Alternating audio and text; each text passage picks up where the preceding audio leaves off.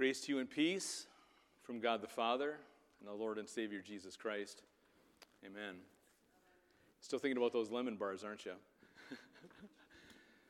So some of you actually sitting in this room and several other people have reminded me that we haven't played your favorite game show and mine for quite some time now. So I thought, it's a Lenten season. There's enough going on. I thought I'd give you a gimme tonight. Who dis? William Shakespeare, thank you. You always win these, all right? Some scholars recently, by the way, not just so recently, they kind of wonder if William Shakespeare ever actually existed. There's more proof for Jesus existed than William Shakespeare. That's not where I'm going with this today. At any rate, people quote Shakespeare all the time, and that's where I got the title for the message tonight in this series that we have coming up. That's What's in a Name. That's what he said, in Romeo and Juliet, What's in a Name. That's the title of our message, again, a series that we're going to be bringing all the way to Easter Sunday. But Shakespeare only got it half right. He said, a rose by any other name is going to smell just as sweet. Forgive me for paraphrasing there, right? He's going to smell just the same. He's going to smell just as wonderful. And true enough. But I think I saw Mel Rice here tonight. Mel will tell you, I Googled this, Mel, there are over 30,000 different kinds of cultivated roses, 30,000. So I want you to picture this actual footage happening right here, me bursting into Mel's shop saying, I'm in a lot of trouble, I need roses for Barbara. And Mel would say, what kind of roses? And I would be, oh no, right? But actually, I do know this. Her favorite are yellow roses. She also likes daisies, so just make a note of that so next time I come bursting into the room. So if I went into Mel's shop, though, she'd say, dude, I got 30 different kinds of roses here. What kind do you want? So I think we can agree in that scenario, we got to kind of narrow it down a little bit, get a little more exacting on what kind of rose we want, different varieties and things, purposes for all. And that idea, that carries over to all different aspects of life. For example, if your kid sends you to Dick's Sporting Goods, says, hey, Dad, we got a big game today, and we need a ball, and you go to Dick's Sporting Goods, you say, kid, I got you covered. So you got this ball there for the kid, and the kid comes out of the dugout carrying the baseball bat, and he's like, Dad, what are we doing, right? We got to get a little more specific. We got to get a little more exact about what we're talking about here, right? Any Simpsons fans out there? You guys ever watch The Simpsons?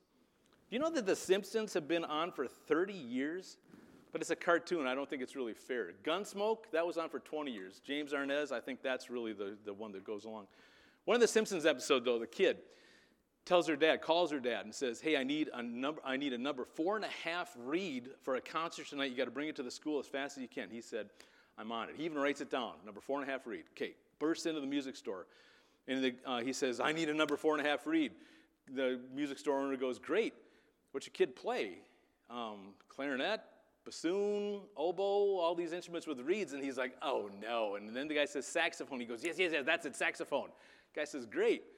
Alto, soprano, baritone. He's like, oh, no, it's all right. So we got to get a little more exact, right? What's in a name, right? It's details. There are details that go on in a name. That's what where we're going with all this. You probably wonder where I'm going with all this right now, right? Again, the series that we're focusing on tonight, starting tonight, going to be focusing on until Easter, have to do with the names of God. The names of God. At first, you're probably thinking, isn't God God's name, or isn't Lord God's name, right? And then maybe you're out after that, right? What I try to emphasize and focus all the time while I'm standing here, while we're reading these words, right, is that God uses his word, and he uses his words to teach us, to instruct us, to bring us closer to him, teach us so that we can be drawn closer to him, to learn to trust him more, to learn how to increase our faith in him, right? These aren't just good-sounding words. These aren't just Shakespeare kind of words. These are words of instruction to us. These are God's words given to us on purpose. So God uses words to describe himself to us. God uses his words to describe himself to us by teaching us his attributes, what makes him up. And by describing what we can expect from him, he describes what we can expect from him. He describes his attributes in the different names that he uses for himself in his word. He uses to describe these words, again, so that we can, more further to the point, it's important for us to study God's names. the names of God, the way he defines himself. Why? Well, simply put, it's absolutely vital for Christians to have a deeper, if not a full understanding, to have a deeper understanding, if not a full understanding, that God's names reflect his nature, reflect his character, reflect our expectations of him. And I submit to you this is where I'm going with this, and this is why we're going to be focusing on, during the season of Lent, we talk about growing in our relationship with God. That's a very generic way of saying things, right? That means nothing unless we put some skin on, unless we put some rubber on the road. Growing in our relationship with God. That's a great catchphrase and something we just walk out the door saying, yep, I'm going to grow in my relationship with God. And now we're out and we're into the world and we're not really doing anything. We're not doing those things that help us grow in our relationship with God. So that's one of the reasons I'm submitting to you that not knowing his character, not knowing God's character, not knowing God's attributes is one of the reasons so many believers, followers of Christ, Christians, they have difficulty fully trusting God. Trusting him not just for the big issues in our life. When we go to him, right? We go to him when there's big things going on in our lives and we feel like, we're at a last resort, so now we'll go to God, now we'll pray to him, right? But even for the minute details of our life. And we don't go to him, and I submit this to you, that people don't go to him because they simply don't know. They have very little knowledge of who God is to each and every one of us personally, individually, in our own situation, in our own moment in time.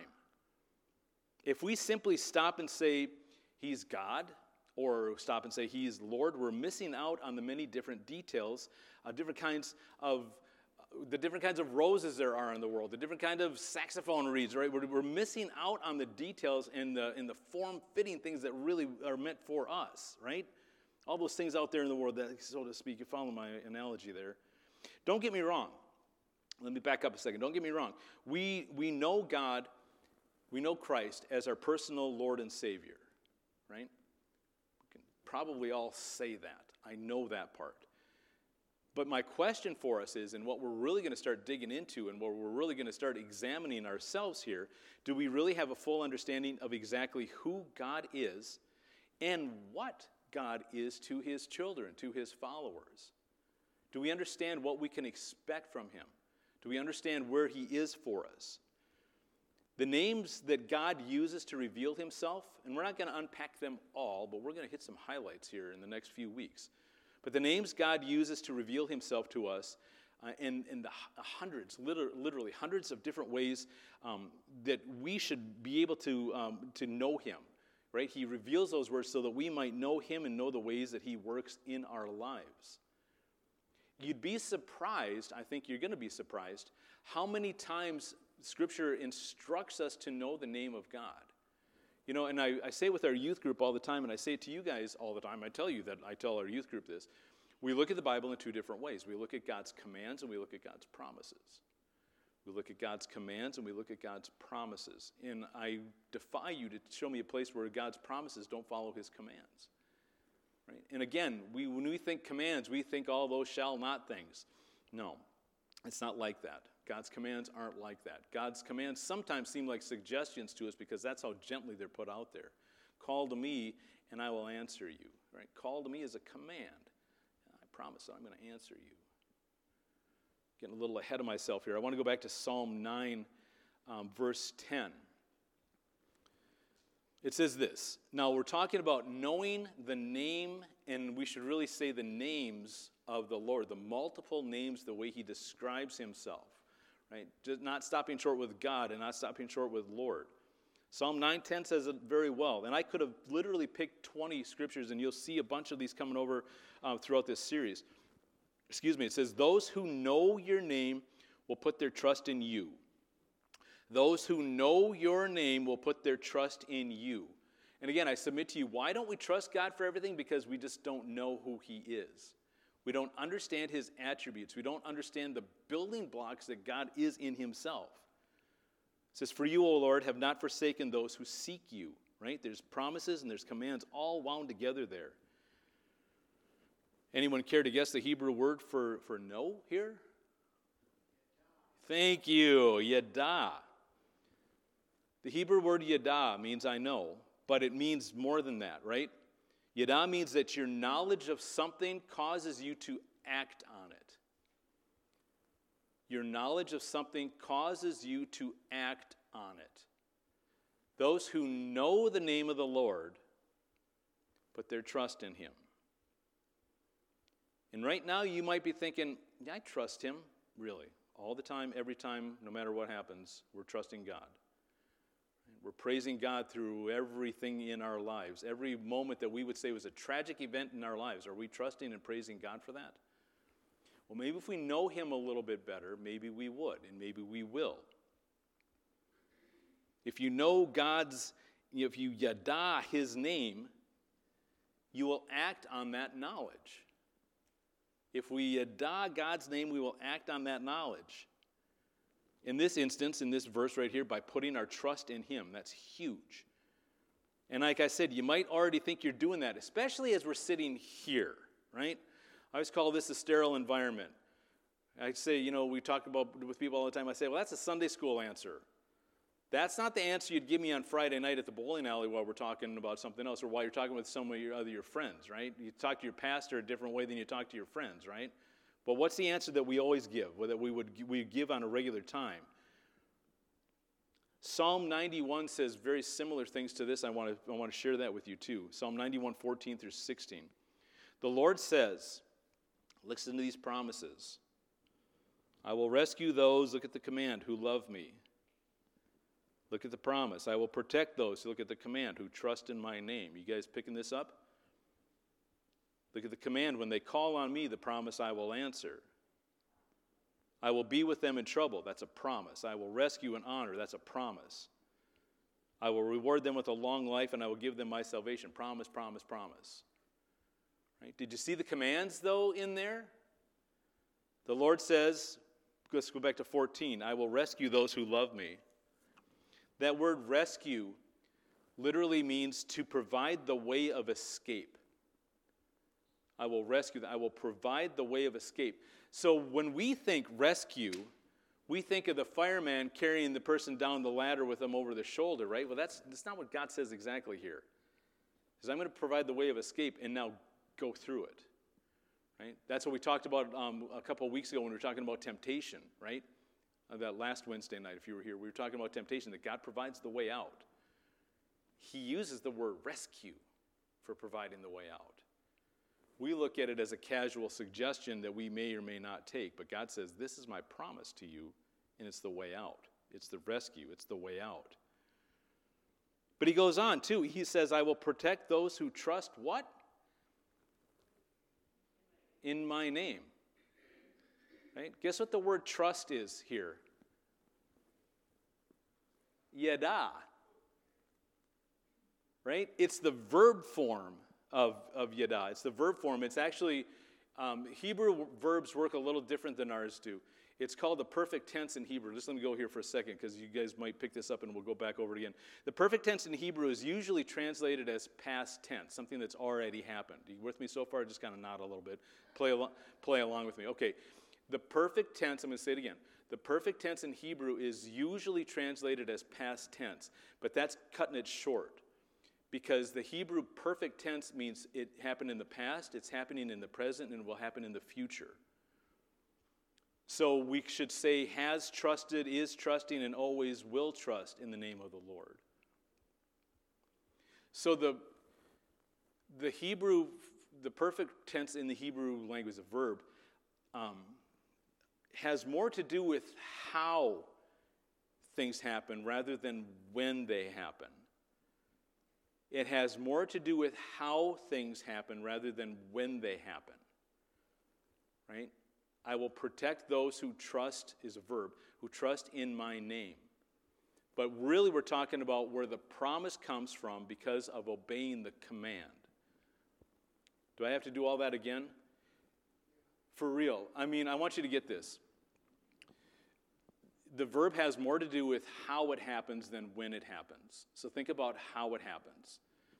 God says, I will protect those. Protect this word means to put inaccessibly high, right? Like that city on a hill that you can't reach, you can't get to it, cannot be attacked, set too high for capture. That's the Hebrew dictionary term of this word, to set it too high for capture. See also synonyms of defend, things like that. Okay, so God says, I'm going to put you out of reach, out of the evil one, out of sin, death, and the power of the devil. He says, how am I going to do that? Because you trust in my name. You Yadah in my name. You know my name, and you know it to the place where you act on that knowledge. God says, trust in my name, and I will protect you. I will put you above everything, right? I will rescue. I will provide the way of escape. This is how God defines himself, right? This is how he says this is how it's going to happen. To trust in him. Maybe think of it in terms of the results that came about in it, right? The words trust in the name of the Lord and he will. Trust in the name of the Lord and he will. And then he talks about things. That word protect can also be protect, rescue, honor, reward with a long life. He says in salvation. That all comes up in verse 15 and 16. I will be with them in trouble. Wouldn't that be nice to have? I will rescue and honor them. Verse 16, I will reward them with a long life and give them my salvation. So let me bring it back, kind of back on the ground here. The Lenten season is about growing your relationship with God. That's what we do with these 40 days. We grow with our relationship with God.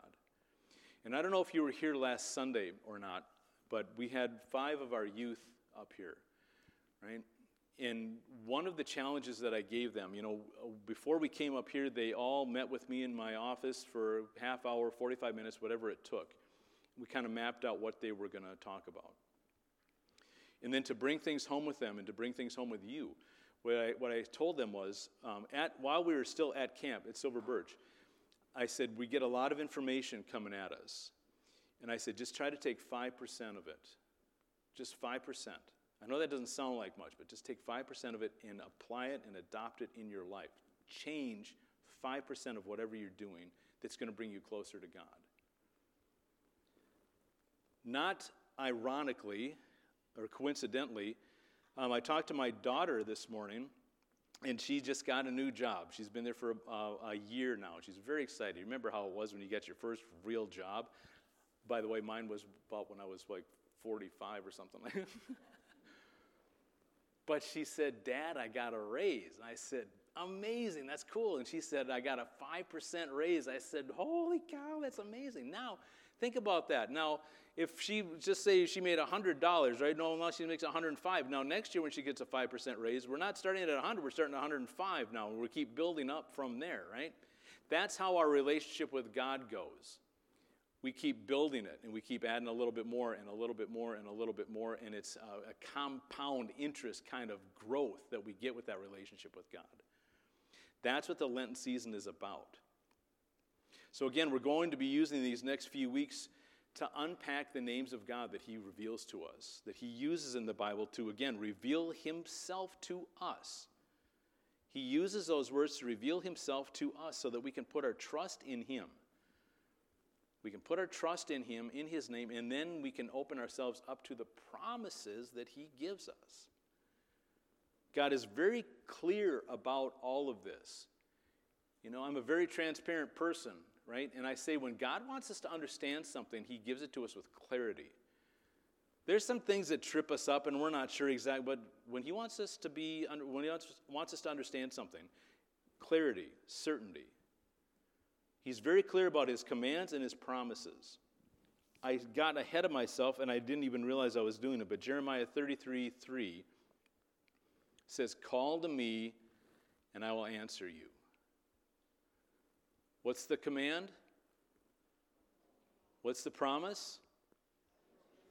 And then he goes on. He tells you about that promise. I will tell you great things. And mighty things. Sometimes it's translated as unsearchable things. Unsearchable things that you do not Yadah.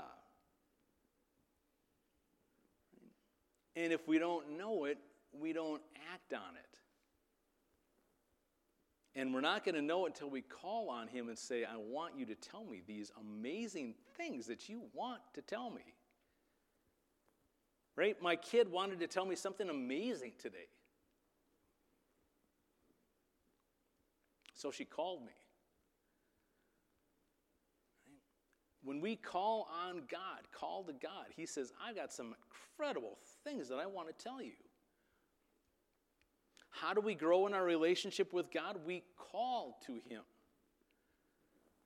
And what does he promise to do? Answer the phone. And then I'm going to tell you some things that are going to blow you away.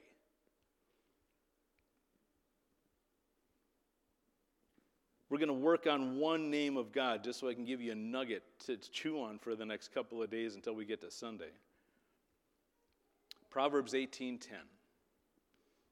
I'm not sure what our signature verse for this series is going to be, but like I said, we could pick 20 of them. This might be one of them. Proverbs 18:10.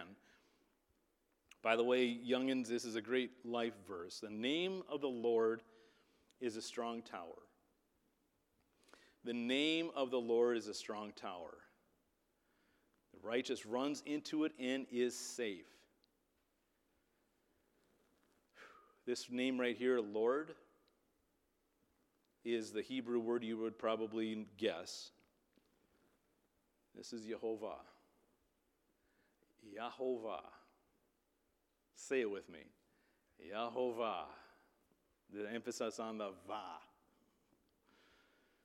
And it means this. Jehovah means the existing one. The one true living God. This is the name that Elijah used when I was talking about Mount Carmel and starting the whole thing on fire. That's the name that Elijah used. He called on the name of the existing one. That's what he said was going to happen. He said, you can call on your gods, and you can call on the sticks and stones that you worship over here, and then I'm going to call, it says, on the name of the Lord. You can tell because it's all caps like that. I'm going to call on Jehovah. I'm going to call on the existing one.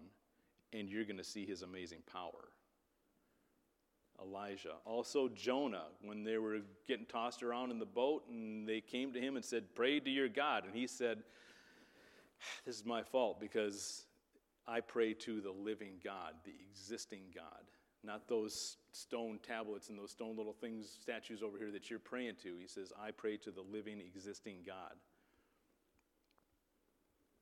And this is the name that we need to call on, that you need to call on in your times of trouble. Your times of need and your times of praise. Yes, your times of praise. Too often we call on the name of the Lord as a last resort. I call it the Weather Channel God, because nobody watches the Weather Channel when it's 72 and sunny, right? We watch the Weather Channel when the storms are coming, and we want to know how many inches of snow are coming. We got to be able to call on the name of the Lord when it's 72 and sunny and praising him for what it is. And then call on him in the times of the storm so we get a pretty good use to that relationship and we grow in that relationship. So we understand how to talk to him. We understand where he's coming from. We understand who he is. Call on him in times of trouble, times of need, and times of praise. In the next several weeks, we're going to be examining more names of God. How he describes himself, the attributes that he lays out for us. Tonight we learned that he calls himself the existing one. The one true living God.